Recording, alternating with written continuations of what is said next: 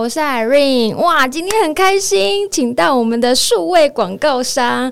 呃，我先把来宾请出来，我们欢迎来来来数位行销有限公司周松颖 Sony。Hello，大家好，我是 Sony，我是来来来数位行销的创办人。可以麻烦你帮我介绍一自我介绍一下，呃，关于你们公司的服务好吗？OK。来来来，数位行销主要是在做 Facebook 或 Google 上面的广告投放。那我们也辅导一些电商客户进行一些电商数位资产的建制，同时间我们也做一些呃城市码的编辑。城市码的编辑，哦，对，就是网页的一些修改或提供一些网站的一些小工具给我们的电商客户使用。所以就是以数位呃投放这一块为主就对了。嗯，对，主要是以。呃，我们讲电商的广告投手，嗯哼，对，以这一块为主。可是像我今天邀请 Sony 来啊，比较特别的就是，你看哦，刚听完 Sony 讲，呃，他服务的项目这一些，听起来很像，好像很多，可是他是艺人公司。我可以请问一下 Sony，你的模式是什么吗？呃，其实这好像也算是现在蛮常见的一个模式。对，那因为我们通常来说，我们自己比较擅长某一些领域比较强的，嗯、比如说像我自己在做数据分析或者在做广告投放设定这一块，都有一些自己的一些想法。数据小天才嘛，对不对？没有，那主要就是呃，有些东西，譬如说配合我们的，譬如说我刚才讲的，比如我们做一些呃城市上面的这些设计，或者是说我们有一些设计上的需求，嗯，那我这些东西都不是我擅长的部分，我都会去找外包的厂商。就是我们配合的合作伙伴，嗯，那这些合作伙伴都是经过我们长时间配合，也是互相认可对方的状况实力。那大部分也都是以工作室或艺人的方式来做承揽，所以其实艺人公司在现在好像算是一个比较常见，对常见的一个商业模式啦。就大家很厉害的时候，大家就想说，哎、欸，那我是不是可以自己出来接案这样子？对，我就很好奇呀、啊，比如说。我记得你不是呃一开始不是专门学数位这一块，数位行销啊，数位广告，你其实是辅大气管系毕业的，对不对？对，气管系会大概会从事哪些行业？可是后来为什么你跳到这一块领域来？诶，其实气管系的出路其实蛮广的。虽然我们就说，嗯、呃，我们什么都会嘛，嗯、那其实也都什么都不会。其实就是一张白纸。其实说实在，就是我们可能对于我们必修的就是产销人发财嘛。嗯。那其实实际上没有人一开始气管系毕业就应征老板嘛，这 不太可能嘛。那大部分的呃，比如说像我们自己的学长姐、学弟妹，嗯，那比较多的应该都是在银行或呃银行、理专、保险，或是有一些在诶一些销售据点业务端的。嗯或是有一些公司的企划类型的工作，其实气管系的出路算是蛮广泛，好像没有一个固定的一个型。对，你是什么机缘，然后接触到这一块，然后才做创业？哦，这个其实可以回到，就是我大学的时候，我自己其实是半工半读。那时候读的其实是进修部，它不是正正常的呃白天上课的白天上课的大学生，我是晚上上课的。是，那白天的时候，我就会想说，哎，那我除了呃晚上上学这段时间以外，那我要做些什么事情？嗯、那我那时候其实辅大气管是我念的第二所大学。嗯哼，我在前一所大学，其实在另外一所大学在桃园。对，那时候念的是工工科。嗯哼，那后来我那时候在在工科的状况底下，其实我是文组去跨二类，这故事很长了。那只是说后来因为念的状况不是很说很顺畅，所以后来我就是参加了那时候有一个叫做呃华硕校园 CEO 的培训计划，哦、所以是从那个时候开始才开始去进行比较多的呃行销类型的工作的接触。嗯哼，对，那其实那时候最早的工作有点像小蜜蜂在做试调。嗯，就是直接去呃去山西卖场，直接去访访价，去帮华硕查价。嗯、对，然后我们就是算 report 一个 report 这样这样子个别的这样。欸、其实那时候你就已经开始接触到呃有点类似像数据分析这一块了，对不对？因为那个有点像吗？还是试调那个其实不是。试调的话，其实还差蛮远的。嗯哼，对，因为试调的话，主要是查他有没有去破盘嘛。那只是说他就是有一些活动的时候，我们会跟着呃他们一些校园活动一起做宣传。啊，那那这一块其实都还没有到。实际上，现在目前我做的工作这一块，嗯哼，那。我刚才讲的其实是说我那时候为了呃这个东西，这书其实不是说读得非常好，嗯、对。那可是我那时候想说，那一定要学点什么东西，所以就参加了校园计划。那当然也顺利的甄选上。嗯。那后来我在读读福大的时候，就决定我就是呃书我要念，可是我不想那么认真的全职在投入 在念书上面，所以我一定要找一份工作来去。诶，学一些社会化的东西，是，所以那时候就先进了一个船产做电子零组件的，嗯哼，对，那。我算是蛮幸运的，因为那时候有一个呃，我主管，其实那时候我虽然会一点程式，可是那时候不是说很厉害，嗯，就是大概会一点点，要知道大概怎么改这样子，可是不是说常常用，所以也算是很生疏。嗯、那那时候呃，主管算是比较有洞见的，他就那时候就是说，你要不要去学看做 SEO？嗯，那以 SEO 来说，当当时在做 SEO 人没有那么竞争，对，而且它是传产呢，它是传产，很嗯，对，那传产要做。听起来要做 SEO，感觉好像真的很少哎、欸，比较少，比较少，比较少。对，那那时候呃，这个概念算蛮新的。可是后来我就是呃，他我也试着去做。之前的话，我们通常来说，呃，以传统来说，最多的都是在 B to B 的平台，嗯哼，比如说像是 Global Spec、Global Source，嗯，那像这一种就比较像是 B to B 的呃贸易的平台。是，那那时候我们能够设定的其实就是呃很简单的 TDK、Title Description 跟 Keyword。那那时候还在用 keyword，现在应该都没有在用了。嗯，对，那只是说，哎、欸，开始发现，哎、欸，这样子设定有帮助，排名可以往上升。对，那后来我们就开始改一些官网的东西，这才开始摸到一些城市码的东西，就开始进入这个领域了。对对对，后来是因为这个关系，所以我下一个工作的时候，我其实是做了全职的 SEO 的工程师，就是专门做优化的。啊，那时候还蛮流行做黑帽的。SEO 操作 做外链啊，就挂很多的外链这样子。那写城市嘛，然后写乱码那些的嘛？是这个，呃、是这个东西。有点像是我到处留言，然后附连结回到我官方网站。哦，对，比如说是论坛啊，或者是到其他那个网站留言区啊，然后故意去留你的网址做反向连结这样子。我、哦哦、中间其实还有接到一个翻译社。嗯哼，对，那时候是做学术论文翻译的。嗯，那我也算算蛮幸运的，因为其实因为我对的老板他是呃他是美国人，嗯哼，那可是他们的做法比较像是。各种的资源都会提供给你，让你去试，试错也没有关系。可是你要告诉他结果是什么。哦。所以那时候其实花了蛮多钱做一些 SEO 的工具，然后也让我去投了比较多广告。其实是从这一段开始是接触到比较多像是 GA 啊、Google Ads 这一块的广告。那时候 Facebook 还没有很红，嗯哼。所以那时候广告我，我那时候下的也很少。嗯哼。对，那时候很早，二零零七年。二零零七年，哇，那真的很早哎。对啊。你这样接触。一路以来大概多久？你自己有算过吗？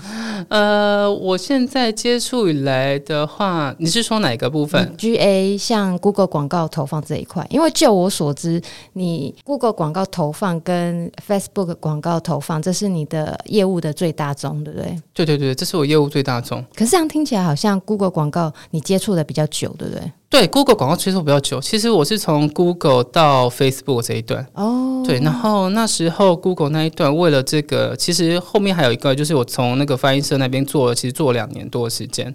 嗯，当然这段时间就是 可能会等下会提到，就是我就进入了那个创业误区啊。啊，对对对。可是之后我就是开始就是开始为了 Google 去考了一些证照，然后去变成那个 Google 的 Google Partner，然后去做一些经销商的那个考试，这样子。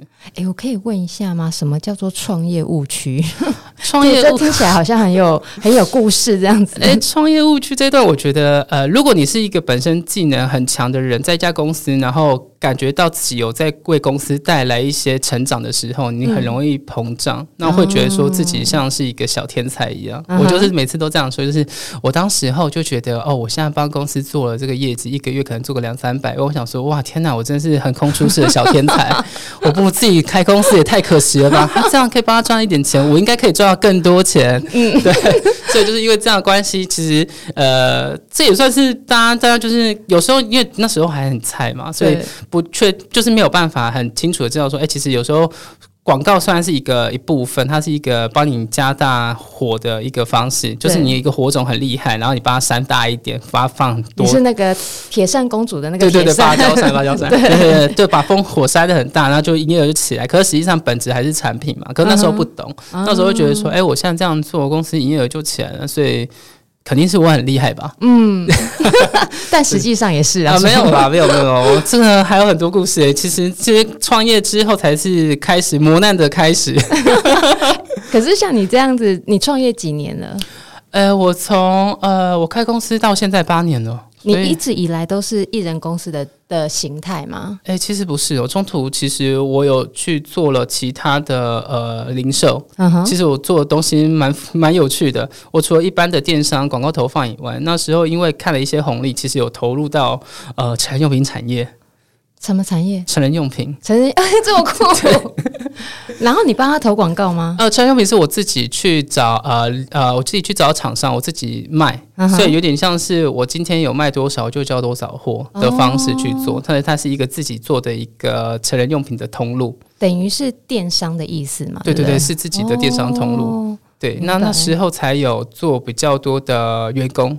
其实那时候才有员工，那是我第一次有自己的办公室，有自己的员工。在那时候，不过这个状况大概持续了大概不到一年。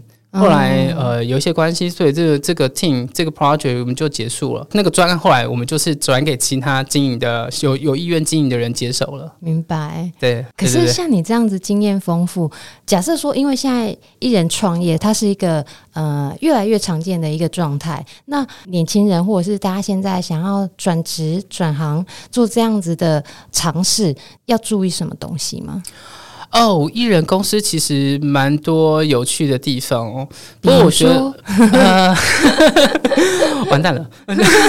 艺人公艺人公司其实比较容易踩到地雷哦。我我觉得这不算是艺人公司的问题。嗯哼。呃，一开始就是朋友互相组一个 team。嗯。所以朋友是，比如说像我刚开始在组 team 的时候，是找学长找学弟妹一起组 team。嗯哼。所以这这很容易发生一些就是呃于情合理于法不容的地方。的。地 方就是当朋友的时候都很好聊，可是一起共事的时候就是另外一回事，对不对？呃，其实一起共事其实也大致上也算是舒服，可是我相信应该是有些人就是会变成说在作业上面会做比较方便的方式去做、哦、做作业，这样。简言之，理念不合，呃，也不算是 做，做事不合这样。就是你做事的方式一定是有缺失的，嗯、就是如果是都是以方便方便的方最方便的方式去做合作，那你就会去忽略掉最基本的保障。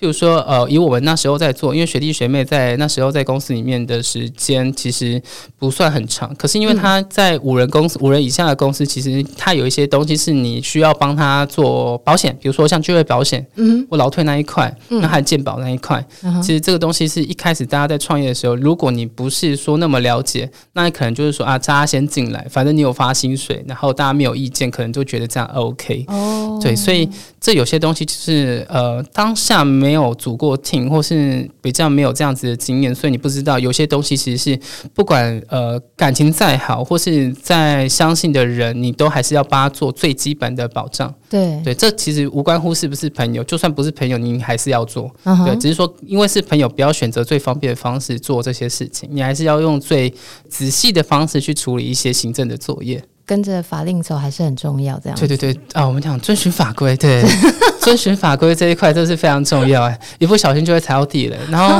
但因为呃，其实踩到地雷这一块，其实因为我自己就是因为有发生过这样的状况，所以当然变成说我就是有一阵子也蛮常跑公家单位的，对吧、啊？就是变成常客这样子。嗯、但是也。也是因为这样的经验，你跑了一 round，你才发现说，哦，原来这个就是大家要注意的事情，不要因为说规模小，然后就忽略掉这一块。哦，没错，没错，没错，因为规模小的时候，大家都会。可能就不会想这么多，嗯，对。可是当你规模小的时候，其实反而就是你要把自己当成正常的公司去做，哎、欸，很重要哦。对，因为这个观念很重要。以后艺人公司的时候，其实很多成本是你现在以为它不是成本，或者大家觉得讲好就好，所以没有的成本，其实它都不太正常。一个公司要能够合理的去估算它能不能正常，一定是你所有的东西都是在正常的作业方式下面才有办法去推估的。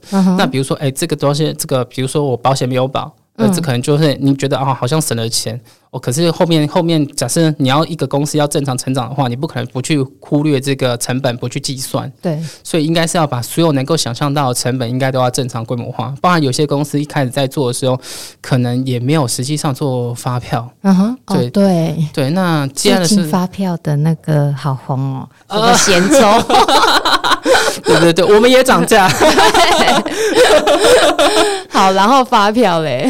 哦，对啊，然后呃，大部分艺人公司会比较容易，就是说呃，艺人公司可能有时候就结案，大部分有有可能刚开始都是以劳报单的方式去做，嗯，可是如果你有真的希望这个东西是以后你想要依依赖的东西，正常来说你还是要登记，起码是商行的概念去做。哦，有一种叫免开统一发票，可是它就是固定要缴一个税额。哦，没错，就是商行一个核定税额的方式，嗯，它就是免开统一发票。对对，那呃，像我自己一开始开公司的时候，我就是登记有限公司。嗯，那两种方式差别在于说，有限公司那时候我还可以一开始就决定要开发票了。嗯，对，所以我就是登记有限公司。那如果是商行的话，它就是每年额定税额，你就是固定每一季要缴一个税款。嗯哼，这样子。对，欸，有开发票有一个好处，就是其实你在接案的时候，是不是大家就是厂商对你的信赖感也会比较多一点？是这样吗？因为对方也要核销账款嘛。没错，呃。其实这有两个部分，因为如果是商行的话，通常来说，呃，商行去接案，工作室、商行都是同一类的。你去接案其实也没有什么问题，主要是因为，呃，有时候我们要开发票是因为为了要账务作业。对。那变成说，如果你没有去做发票的话，那就变成说，它核销的时候会变得有点麻烦。那大部分就变成说，我要去开劳保单给你。当然，现在商行也可以开发票，就看你要不要开而已。嗯。对。那如果说大家方便作业的话，其实不管是你在接案，或者是说你在提报价什么，通常来说你要请款都是发票先来。对对对对，没错。对对，所以其实有一个呃能够开发票的公司在初期来做，当然不是必要，可是我觉得是方便两边都方便方式去做会比较好。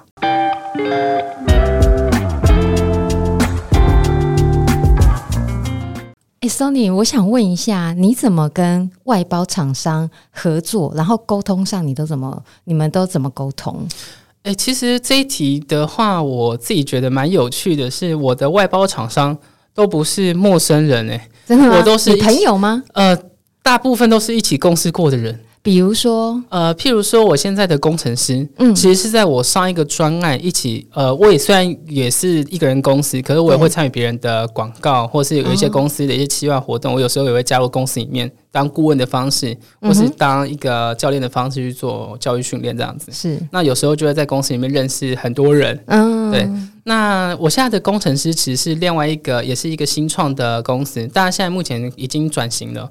那只是说当初在做的时候，这个工程师很厉害。嗯、那我们也聊得蛮来，因为毕竟我自己也会一些程式，然后他。对于我们在沟通上面有我在的时候，他会觉得比较容易沟通。嗯，因为其实工程师有点像是他，虽然他懂很多很专业的东西，可是今天要把它转的很白话，让比如说行销端或是让业者是可以理解的状况底下，它其实是需要一个我们讲翻译举弱，一个缓冲，一个缓冲。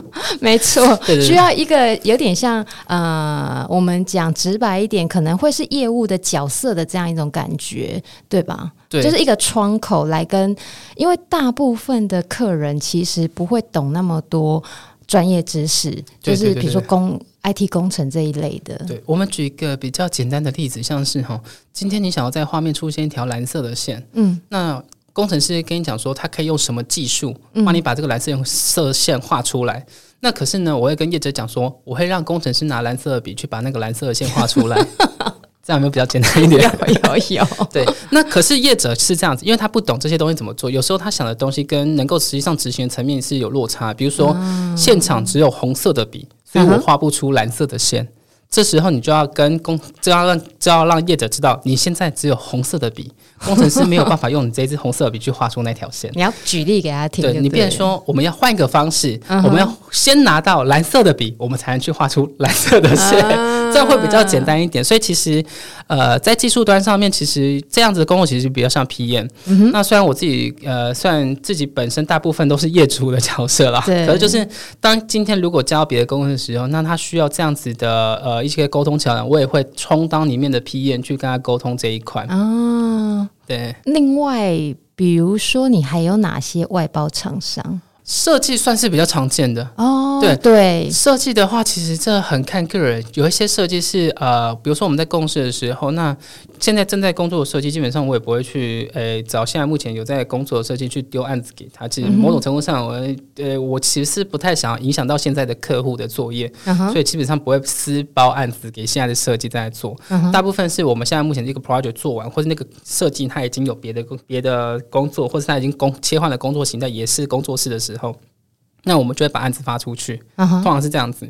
那这种东西好处就是，你已经先知道它的设计风格，uh huh. 或是它有没有办法完成你的规划。像我自己也画工单，就是我虽然画图不太不太 OK，可是我就是先画了大概我需要的广告图样，嗯，然后让设计去帮我发想怎么去做一些创意的呈现。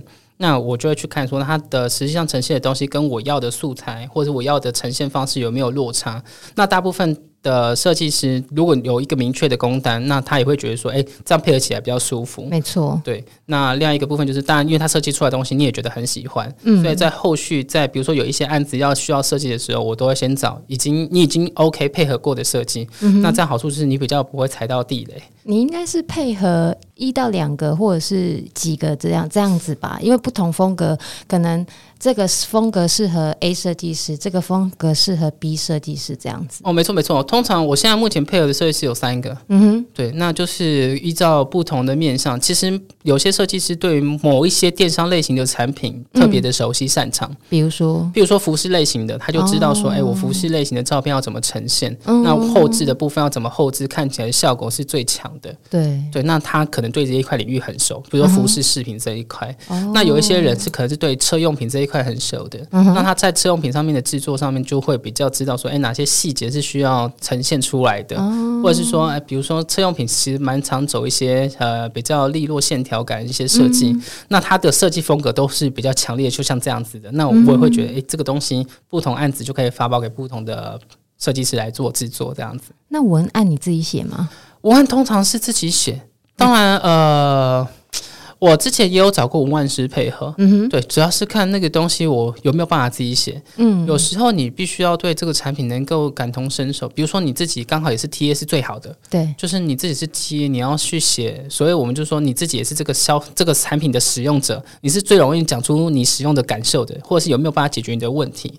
那譬如说今天要讲的是女生的保健食品好了，嗯哼，那女生的保健食品对于我来说，哦，今天呃，Sony 今天要做一个呃蔓越莓定的一个。呃，保健食品的撰写，那，那我很难告诉你说我某些地方会发炎，因为我就没有啊。所以或者是说给太太吃吗？对，那就变成说你这个东西感受你感受不出来，所以你没办法写出会让人家也会觉得感同身受的文案，这个很重要嘛。就是大家会大家会喜欢你的文案，一方面是你解决问问题，一个就是哦这个问题我也发生过，那是最好的。嗯、那这样子的东西我写不出来的时候，我也会找文案师来帮我做撰写。哦，聪明，对对对，你这个讲的好有好有感哦。对对对，我就是要让大家有画面。对 对对，这行销人的优点。没错。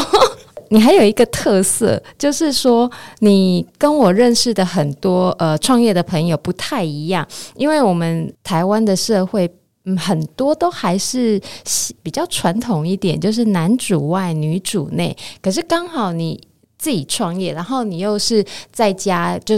就是可以在家工作，所以你反而是边带娃边创业这样子，对吗？对对对。你有几个小孩？我现在有两个小孩，对，还小，对不对？对，一个一个刚上小班，然后一个现在还不到一岁，就是小恶魔阶段。都你自己带吗？对啊，就是我太跟我在，当跟我在家嘛。那大部分的状况是，呃，当然，当然，大部分还是以他带。是对，只是说，呃，需要一些状况的时候，我会出来协助。那比如说换 PP 啊，或是要呃，就是做一些清理呀、啊，这种东西我还是会支援嘛。那这个东西，诶、欸，但有可能也是因为我求生意志非常坚强吧。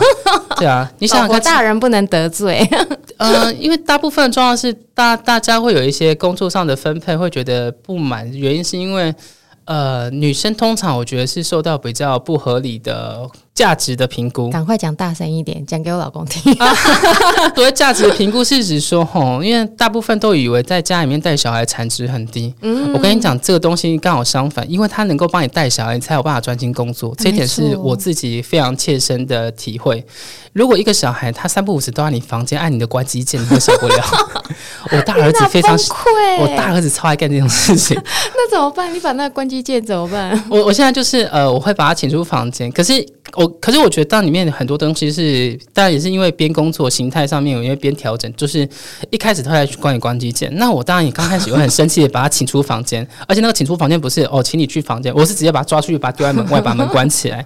可是呃，当然你会发现说，哎、欸，其实这样的沟通方式其实不是一个很好的沟通方式。对，他可能会觉得莫名其妙，爸爸，我就是想找你玩呐、啊，这什么东西？对对对，其实他也只是想要参与，因为他不懂嘛。对，他就觉得说，哎、欸，这个东西会发光，很好玩。然后我说，哎、欸，为什么哎爸每天都在房间可以弄那么久？他一定是有好玩的东西。对，我要来看看。对对对，所以我后来也觉得说，哎、欸，有些东西其实是小朋友如果要参与就 OK，那我就是、哦、OK。那如果他要敲我键盘，我现在已经妥协。其实他有点像是一个很容易对某些东西很敏感的人，你要让他怎么变得不敏感？嗯、就要让他常常接触那些东西，他就会变得不敏感。那就是一个减敏的一个方式。哦、那所以他想要敲键盘，OK，最好方式就是让他敲个够。所以后来我就是直接把记事本打开，就让他乱打一些他想要的东西，反正不要关掉我的一些重要的网页就好，或者是我自己都关掉了，就让他自己自由的去敲键盘。我以为你会直接给他一个买一个键盘给他敲，在旁边敲。哦，那你就错了，你玩的那个键盘才是最好玩的。开玩笑，你拿什么别的键盘给他，那都是没有用的。他很聪明，知道那是假的，不是爸爸用的那一个。没错，没错。呃，所以呃，回到刚才那一题，就是说，其实也是因为这个关系，但但我自己主要是因为呃，我也蛮。算是有一点像是我自己小时候比较没有爸爸的印象，嗯，因为爸爸都在外面跑业务，我爸是蛮厉害的业务，嗯，那现在也是在保健食品工厂里面当就是经理这样子，嗯，那只是说对我来说，我就是比较少。感觉到说，哎、欸，家里面有爸爸在的时间，因为他回家在的时间，大部分我们都要睡觉了。哦，对，所以就是这一方面印象非常薄弱。嗯、那可是对我来说，我就会想说，那如果今天今天是我儿子的时候，我会是用什么样子的方式跟他相处？嗯，那当然我也会想说，那他的大家大家都知道，就是成长只有一次。对，可是这很容易变成说，哎、欸，大家虽然都知道，可是执行起来非常困难，啊、所以要拨时间出来。所以，即便我在一整天的工作。那我都会想办法挤出大概三十四十分钟，问儿子说：“你要不要去公园？”嗯哼，对，那这些时光是过去就没有了，因为以后他大了之后就不会想跟你去公园了。天哪，我回家好好检讨。对，所以我我也是因为这样，所以我也蛮喜欢、蛮蛮享受这样子的过程。所以，当然，我觉得，但有可能是我比较奇怪，嗯、因为我那时候知道你在家边带娃，而且你的小孩真的就是在小恶魔的阶段，我非常能够体会，因为我也是小孩小时候，我我自己也有带嘛，嗯，那他们就是好奇，会爬，会抓，尤其要走路了，你还要眼睛看着他有没有撞，有没有摔什么的，可是你又在想这些，呃，其实你的工作。需要高度的专注力，然后呢，他如果小恶魔一来了，那个线就脑中的线就断掉了。对对对 对，哎、欸，可是这个其实后来就有一点有点呃默契的概念。当我今天如果是在会议的时候，刚开始呃妈妈也会帮忙，就是说，哎、欸，爸爸现在在会议，或者是爸爸现在在做某些工作，很重要的工作。是，那他可能跟刚开始会可能用比较强制的方式去限制住他。可是他所谓强制的是，因为刚开始他不懂，所以他先要把他拦下来，跟他讲说为什么不行。可是久了之后，现在目前是我只要在里面有说话的声音，他会说：“哎、欸，爸爸现在里面在开会。”他就不会进来。哦、对，其实这是能够沟通的。小孩子其实不是很笨，就是他也很、嗯、也很容易阅读空气。哎、欸，小一如果听得懂，我觉得 OK。可是是更小的那一个怎么办？哎、欸，其实也没有那么困难，你就把它当成是。我不知道你有没有听过一个实验，就是当你对呃每次吃饭的时候都都对狗摇铃铛，那个、狗就会流口水。哦、嗯。对，那之后你只要摇铃铛，它就流口水，哦、就算没有吃到东西，就是像这样的感觉。这样这样比喻好像有点太奇怪，虽然它属狗。反正你就是有一个暗号，或者是有一个方式，呃，让他知道说，哎，现在不行，现在不行。久了他就知道，哦，看到这个，没错，现在不行。对，就是变成说我只要里面在讲话的时候，他就自己知道，就说，哎，你爸爸好像在开会，所以他不能进来打扰。哦，对，所以解释好几次之后，忽然就有一天，忽然就不用讲了，就会就会。带，而且还会因为这个关系，他自己已经有这个经验，所以要帮妹妹也借一起这样子的经验。欸、好厉害哦！就是妹妹要爬进房间，他会跟妹妹讲说：“不行，爸爸在开会，就把他抱走。”哦，所以我也觉得蛮厉害的，贴心哦。对对对，所以我觉得其实呃，他已经可以懂这是什么样的状态。那当然，对于妹妹完全是不懂嘛。那对了他来说，他也会变成你的小帮手。真的，哎、你这样这一集解锁了很多在家工作的父母，哎，因为有时候小孩还小，就会觉得说特别的困难。尤其现在可能你在家工作，老婆刚怀孕，或者是现在正在大肚子，生产就已经有点焦虑了。然后怎么办？生出来要带。嗯、呃，自己的爸爸妈妈没空，请保姆又又担心不信任，这样子有没有办法好好照顾？那自己带怎么带？哎，你的经验我觉得最实在。大部分的状况当然一定会有一个主力，一个一个是资源嘛，嗯、这是刚才有讲，就是大部分还是会有太太去做比较多，比如说喂小孩吃饭或什么的，或是说哎有一些哎基础的基础的互动，当然他也会带。那只是说，他有时候会需要你的支援，那这状况他就变成说，他一个人要处理的时候比较难的时候，你去支援会比较快。那所以这种，比如说像是刚才讲的，比如说今天如果呃妹妹就是有一个呃就臭布布臭掉了，嗯、那我们现在目前就是要帮她换布布的时候，那我就是要帮她洗嘛。嗯，那那个东西就是哎两个人做会比较快。对，那一个人做但也不是不行。那当然你都在家了，当然我会希望说，哎，都反正都在家，那这个东西能够花你的时间其实不是很多，那可能就是一个三分钟的时间。如果说正常工作不可能连三分钟都挤不出来，对啦。可是我觉得这样子的呃。时间，然后跟小孩的相处，那个家庭的感觉就不一样，变成说你可以同时创业，又可以同时带小孩，这个经验其实嗯不多人得到。嗯、呃，因为现在目前要同时这样子的状况带小孩，我我想应该还是算是蛮难的啦，还是以妈妈为主啦。对啊，对，而且呃。正常来说，甚至是大部分人都双薪，所以很有可能像我朋友一开始就是直接都送托婴了，公托对，对，像公托或者找保姆带。那当然，可我觉得这个就是共识。一开始我们在生小孩的时候就有决定，就是妈妈就决定要自己带。嗯哼。那我觉得，嗯、呃，今天如果他的决定是他决定说他想要继续在职场上面发挥，那我也觉得没有关系。嗯、只要就是只要就是要看两个人的共识是什么。那如果说今天他想要自己带，那我就是想要想办法调整成能够让他带小孩，可是我自己能够工作的状态。嗯，对，所以我觉得这也算是那时候在生小孩之前就已经先沟通好这个东西，因为等到生小孩之后再沟通这东西已经来不及了。那时候的情绪其实会有点不太好，因为妈妈生完产之后，呃，其实已经很累了啦。说实在，还要再去沟通这个，真的是像你讲的有点晚。对啊，像像他自己原本就打算自己带嘛，那我自己想说，那好，那我现在如果我现在工作的形态也刚好是自己开公司，嗯，那有什么方式是可以做的？那就是你就是在家工作。所以原本我还有办公室嘛，那办公室那时候有专案，那时候小朋友是直接带到办公室去托婴，自己带，也是放在办公室有做一个租一个六角围栏，然后把它放围栏里面。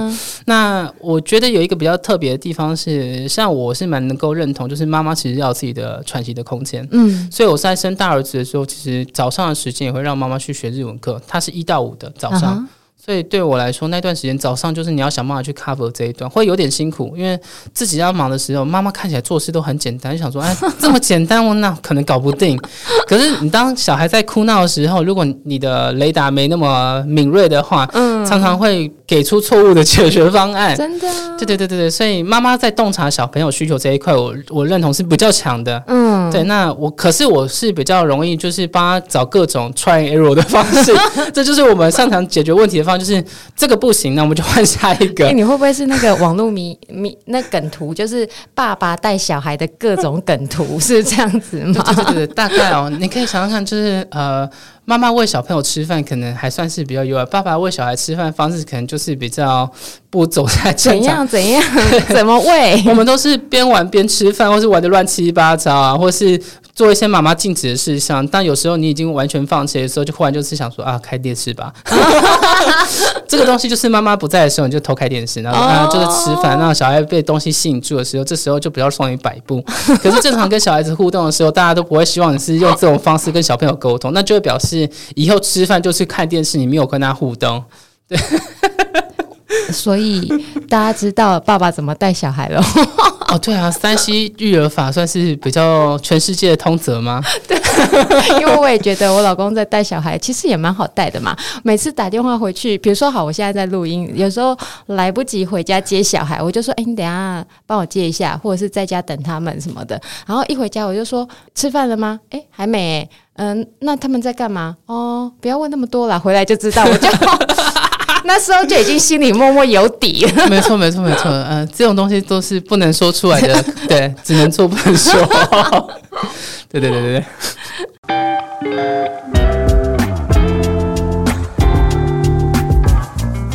Sony，那你之后的未来计划，你你有什么样的打算吗？啊，说哪一方面？如果是艺人公司的状况，或是公司想要发展的方向吗？对。呃，以目前艺人公司状况来说，应该是不会再做改变。其实我蛮享受艺人公司的过程，嗯、真的哦。而且你小孩快啦，现在是这么小，可是小学又有小学的状态，国中又有国中的状态，你要一直看着他到高中以后，他才会。呃，其实国中就不太理你了啦。对对对对，对，慢慢你还有还有好几年的时间要过，对不对？对，那我想大家会在会创公司要看两本书，一本是艺人公司，一个叫做闪电扩张。闪电扩张在讲什么？闪电扩张讲的是你怎么去让你的东西规模化。嗯，那闪电扩张这个概念比较适合，就是你想要把公司做到，就是我们讲的就是。边际效益最大化，嗯、一个人可以做的产值最多，或者你可以公司做最大的规模，然后把这样的规模一直复制下去，然后成为一个上市 IPO 的公司。一人可以做得到吗？艺艺人公司目前没有听到这样子，嗯，我不知道，我不知道实际上是不是真的有艺人公司是这个形态，真的有上市的。嗯、可是，诶，就我知道，艺人公司通常来说，我们的追求就不会是追求无限大的扩大营业额，通常来说是我们会去定一个目标。嗯、像艺人公司里面有一个问题，也可以问一下，就是听众，就是说赚多少钱你觉得是够的？那艺人公司要追求的不是说我哦，我想要赚最多的钱，而是我要赚到我够用的钱。那我一年要做那么多的，比如说我今天今年要做，假设我想做到一百万的营业额，是那我要做多少生意？这些都是可以被控制的。所以你年初就会开始定今年的计划吗？还是前一年就你就什么时间点你就会做这件事？呃、欸，其实大概在年年初的时候，我大概就知道我今年大概要做几个客户。嗯，对。然后艺人公司有一个最大的呃极限啊，也就是说你自己也很清楚自己能够做多少的案量。嗯，超过这个案量对你来说都会是降低你品质表现的一种负担。是，所以我在做的时候，其实会去控制我的客户数量。嗯，那我一每年的话，会变成说我今年度要做的客户量，其实我自己已经先想好了。嗯，那在接下来的话，其实。主要的功能其实就是筛选。其实艺人公司最大的挑战，其实除了刚才讲的，就是你怎么去很自律的去做这些专案时间上的分配。嗯哼。那如果分配的好，其实要带个小孩，其实真的不是什么问题。哇，好厉害哦！对，因为你自己有工作的时间，那个工作时间是你让你全心发挥的。嗯、当然，像我这种工时不正正常只，就是三更半夜在工作，那工时可能超长，可能又更弹性。但不是建议大家都这么做啦，只是说这很正常啊。三更半夜，尤其是这样艺人公司或者是行销哦，三更三更半夜。半夜大家还挂在线上的，根本就是每天吧，常态吧。对，可是艺人公司不应该是这样，艺人公司应该追求的是一个健康，然后能够身心平衡的公司。哦，好心虚哦，我自己做不到，可是我要鼓励大家往这个方向前进。没关系，没关系。现在在听的朋友，大家都在笑，没关系。对，我们工时通常都是哦，三点 Sony 哎。这个东西你看一下，这个什么问题？OK，然后我就帮你把它改一改。然后早上九点的时候，昨天说，哎，我昨天上的东西其实是今天凌晨三点的东西，这样 OK 吗？其实常会发生这种状况，对吧？那。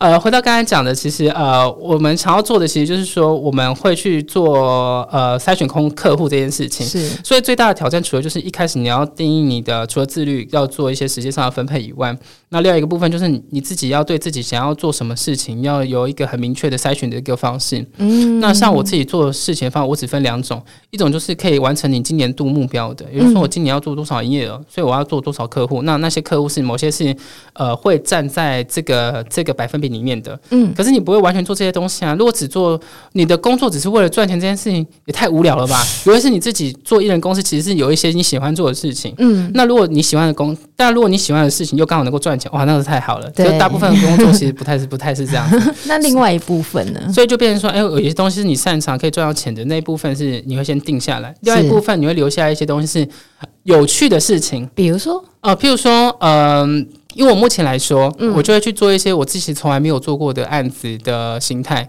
比如说，我现在目前在做一个呃，当然这有点像是先剧透。其实我今年在度在规划一个新的车用品的车用品的电商。那这个车用品的电商是啊、呃，我目前的客户，我们现在目前做了一店。做做的状况也算是不错。那我们现在目前要开二店的时候，我们就在想说，哎，那二店我们能不能也参与在其中，而不是只是一个广告投放执行的一个角色，而是实际上能够参与整个呃二店经营的这一块。嗯哼。所以那时候，哎，他问我说，哎，你要不要做二店？我说 OK。所以我就是把这样的东西放在有趣的事情。那这个东西不见得会马上赚钱，大家可以理解，就是赚钱跟有趣的事情，有趣的事情能够赚钱，那个机会有时候是 蛮幸运的。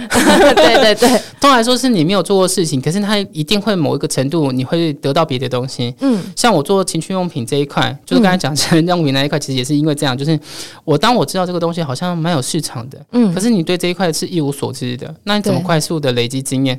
最好方式你自己也自己经营一个试试看哦。对，那我其实经营经营商品买卖这件事情也是，像我最早是做日代，嗯、我做广告，可是做广告并不能让我的知名度打开，因为你自己只会帮人家投广告，嗯、可是别人说你自己那么广告那么厉害，你又没有开过一家店，哦、说不过去吧？对，所以后来我就做了日货代购。嗯哼，那日货代购实际上就是我自己有做，我太喜欢日本，那我们喜欢往日本跑。嗯那我们就开始去帮客户做一些代购百货公司的东西。那我自己就是边做电商，然后边投广告，拿自己自己商店的成绩来告诉别人说，我自己也开一家店，而且我很厉害。哦、重点是后面这句，要给客户信心嘛，要给客户带来希望嘛。对，嗯，我们就会想说，哎、欸，其实那么多投手，为什么是选我们？原因是因为其实如果一个投手他自己没有开过店，其实他能够给你的建议就是广告上的建议。嗯，那如果你自己开过店，我就会跟你讲说，哎、欸，这个物流可能有点贵哦。没错。对，那个金流这个趴数你可能太高喽。嗯。那或者说，哎、欸，我认识谁谁谁的金流很厉害，我可以帮你牵线。其实这些资源都是在你开店之后，你才会去累积这些资资资讯。这些资源这样子，可是如果你只做广告投放的话，基本上这些资源离你很远，而且你没办法跟客户感同身受。嗯、我我可以理解，就是说，在广告业绩不好的时候，客户会有什么样的反应，这是可以预期的。那如果以广告投入来说，最简单就是说，哦，你广告成效不好，不然你要不要把广告预算金额再放大一点，我们看有没有效。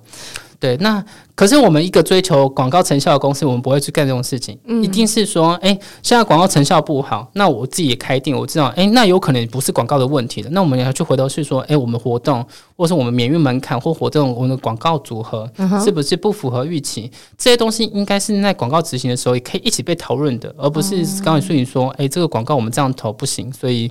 你要不要换个素材，或是提高你的预算？这给的 solution 太太少了，嗯，所以我们基本上能够提供给客户的解决方案是比较多。所以我就是说，其实我们会去做比较多的尝试，去累积这样子的经验。而这些经验虽然当下没有赚到钱，其实上日货其实。呃，小赚一点，嗯哼，可是实际上大部分都还是赔钱的状况。嗯，每次去，其实我们每次去业绩不好，我们都去看海，我们都去横滨，我们去横滨说，啊，业绩是看海，对，我就横滨说啊，业绩好像也不怎么样哎，那工作没赚到钱，至少要玩到，要有有放松到，我们就去玩这样子。你们很乐观呢？对啊，那反正主要有一个地方是有收获的嘛。对，那我们就是因为喜欢日本，所以喜欢日本跑啊，没有赚到钱没关系，啊，至少要玩到嘛。对。我的曾经，我们有一次生意很不好，嗯，然后我们就决定了，我们就排了一个两天，直接去箱根。然后，对，我们就箱根就是泡温泉，叫做嗯，OK，那放松一下啊，这一档不好，那我们来提一个检讨，我们到底为什么这一档做错了什么事情？然后我们下一次可以变得更好。不过在这之前呢，我们先泡个汤，你觉得怎么样？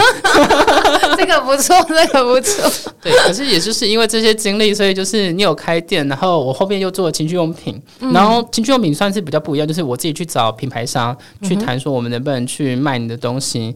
那哦，这里面就会认识很多人，然后也会有一些跟业务谈谈商品买卖的一些一些技巧。哦，对，所以也认识蛮多供应商的。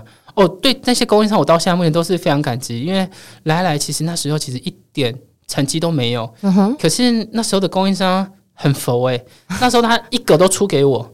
就是你买一个，它就是我现在目前官网上面挂的产品挂了十箱，然后有一个卖掉了。我说，哎，我现在我想叫一个，他一个说，哦，好啊，那就你你就出给你吧。哎，好好哦，因为有一些供应商就是你没有起订量，他不要哎。对，呃，算是我觉得有一时候你的业绩不好，可是也有一些折中的做法。嗯，因为如果你起订量不够的话，那就是变成说，那你不能整箱卖，那他也不想帮你寄啊，那你怎么办？那你就勤劳一点，继续去拿。哦，所以就变成说，哎，那如果量很少没关系，我自己。我自己去拿，所以就发现就是哦，东西有卖了，就是 OK，我知道早上早上下午有接到订单，我在他公司打烊之前，我就跟他讲说我要什么什么东西，你帮我留，然后我就骑摩托车去拿货。哦、对，那艺人公司的特点是这个，就是当你今天什么都要自己来的时候，连包货之后或者叫货、领货都要自己来玩，嗯、那这也会蛮好玩的。说实在的，那可是就是变成说，这个就是时间的问题。嗯、那也就是为什么后来情趣用品这个线别我后来出掉了，我卖掉，原因就是因为它其实花了很多时间。就是你除了接单客服以外，除了还要跑一些领料，然后出货。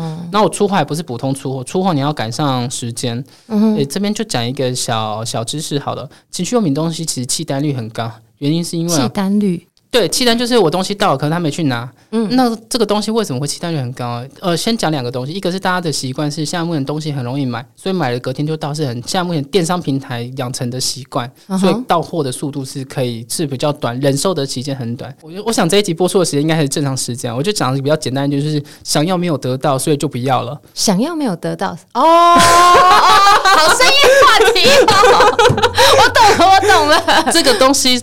它是一个刚需没有错，嗯，可是它有时尚性的需求。哦，所以你要能够解决的是，它现在正在那个 mood 上面，嗯哼，对，所以一旦冷却下来之后，他还想说，哦天哪，我昨天发生什么事情，怎么会去买了这个东西呀？哦你会发现某些情趣用品主打快速到货这件事情，oh. 甚至它有些主打是北市五小时到货。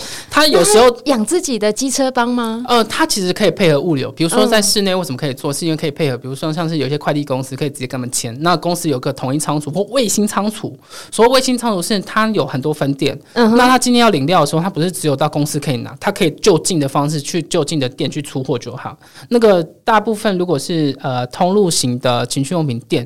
其实他们都可以提供这样的服务了，对。如果你是跨县市的，现在现现在几乎也都是能够做到接近二十四小时到货。哦，哇哦，真的哦。所以这个东西就是很强调时效性。所以我那时候选的品相是很有趣，就是我知道他会卖，嗯，那我也出货出的很勤劳。所以为什么说我出货都出的很疯狂？就是它有两个收货时间，嗯、一个是下午呃有一个下午下下午三点到五点会有一次收货时间。嗯、我我以我那时候的全家。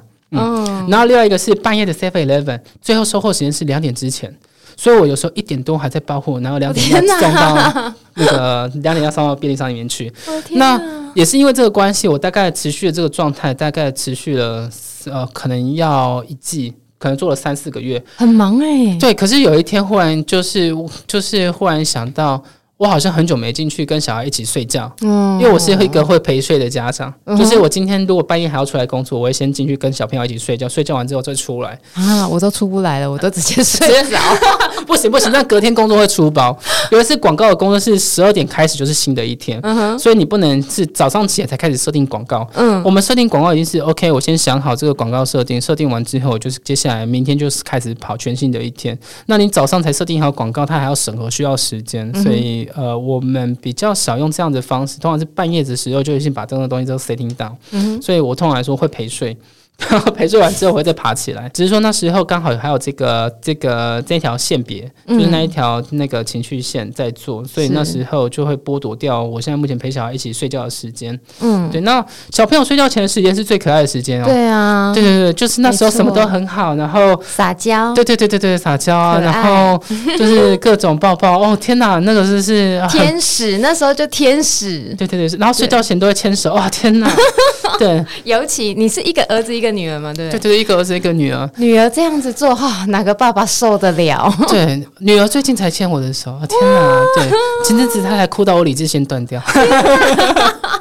对，儿子的话，呃，我我家儿子之前我就觉得他好像是一个高需求宝，现在觉得这还不够高需求，我女儿才是真的高需求。真的哈，爸爸没关系啦，爸爸的这种需求来吧。对对对，OK，小情人嘛，OK，对对，没错。所以你之后一样还是呃，我们现在像我们现在合作的这个模式嘛，对不对？就继续再走，然后公司就是分需求性跟你有兴趣的两部分在做这样子。对对对，目前的话是这样子，而且呃，相信呃，Irene 应该知道，我那时候一开始合作之前，我在跟 Jack Studio 的在做的时候也讲一样的东西。对，就是说呃，其实因为我自己的排案子有自己的程序，所以我没有办法去接你现在就要启动的广告。对，所以所以我就会先跟客户预告，我大概会。或是什么时间会有一个这样子的空窗期，是我可以再去接新的广告。嗯，对。然后有时候是我自己，就算有空窗期，也不会急着接新的广告进来。嗯，因为它是一个占额的概念。占额哦，对，因为你进来就会排挤掉其他厂商进来，所以通常来说，我就会去想说，哎，那个这个厂商我们要新进的厂商，那我们要不要做？那或者说我们未来的规划里面，这个是不是一个比较长线的规划？通常都会把这些东西都考虑进去。才会去执行这个东西。我跟大家报告，我等了一季，因为我年终我就跟他讲，我很抱歉，我很抱歉，没关系，我等。对，没有，因为因为我们也很注重说啊合作关系，然后也希望说呃合作的品质，然后或者是说呃每一笔预算都是真的是呃有花在刀口上的这样子。对对对，通常说我合作之前都会给很多代办事项。对，这个是比如说资产出功课，没错没错，这个。东西一定要做，这个不，我都会在不管是不是有合作，嗯，那如果是一定要合，那或是有合作，一定会给一些作业，就是你要先把这个资产先建起来，嗯，就我刚才讲的，就是你有一些数位资产的东西，最好是自己先建立起来。比如说哪些是必建的？呃，以目前广告投放的需求来说，最常见的就是你的 GA、嗯哼、GTM，嗯，这都是术语啊，就是有一些广告管理员的工具。然后像是 Pixel，就是像素类的东西，嗯、就是你广告会用到的东西，嗯、最好都是以你自己的企业管理平台去持有，嗯、或是负责人的广告账号，或是你自己的 Gmail 账号去持有这些数位资产。嗯哼，因为等你今天如果要做的时候，这些东西是长期累积下来的。即便现在没有要投广告，如果哪一天要投广告的时候，嗯、你马上就有资产可以用了，那是很不一样的事情。对，那有时候会贪图方便，所以让你的代操公司去帮你建置一些数位资产。嗯哼。可是这样的风险就是，如果今天你有一些计划上的变更，嗯，那这些数位资产不属于你的时候，你等于你还是要从零开始建置这些数位资产。他会把你的数位资产拿走吗？哦哦，我这就是你听到的故事不够多，真的吗？对，我们其实解决的客户里面，其实有不少客户是你的一开始就不是自己建像素。那有时候这种东西在于新进电商可能会比较多啊、哦，真的哦。对，新进电商可能比较没有这个概念，所以他觉得说，啊、那他都帮你弄好好的，那他都会帮你做，那你就省掉这个工，那你就觉得说物超所值。哦结果不是这样，结果是陷阱，嗯、就是陷阱。我的天哪，我不知道哎，因为我们从一开始就是自己做，嗯、然后就是反正不会嘛，就上课学嘛，然后就自己边边抄边做这样子。对，所以我还不知道说，哎，这种代抄公司他会直接拿走。对啊，现在的状况是比较少了。以前初期来说是蛮常，因为贪图方便，让代操公司帮你建这些数位资产。可是我相相信，因为也是因为最近就是一直以来的广告，大家有投放的需求，所以越来越有这样的观念建立起来。就是有些数位资产一定是要自己持有。当我需要给别人操作的时候，通常我们都是用指派共享的方式进行资产的共用。嗯哼，那这种方式的好处就是，今天不合作，你就是解除合作关系，是就结束了。那不需要去请求归还某些数位资产，对。那我觉得这样对你在未来在下一步规划上面的时程上面，或是你在操作上面的便利性，其实都是蛮明显有变，就是有差异的。嗯，好哦，今天谢谢 Sony 来跟我们讲有关于艺人公司，还有 Google 广告投放、FB 广告投放，客户之间怎么沟通，然后大家要注意什么事情。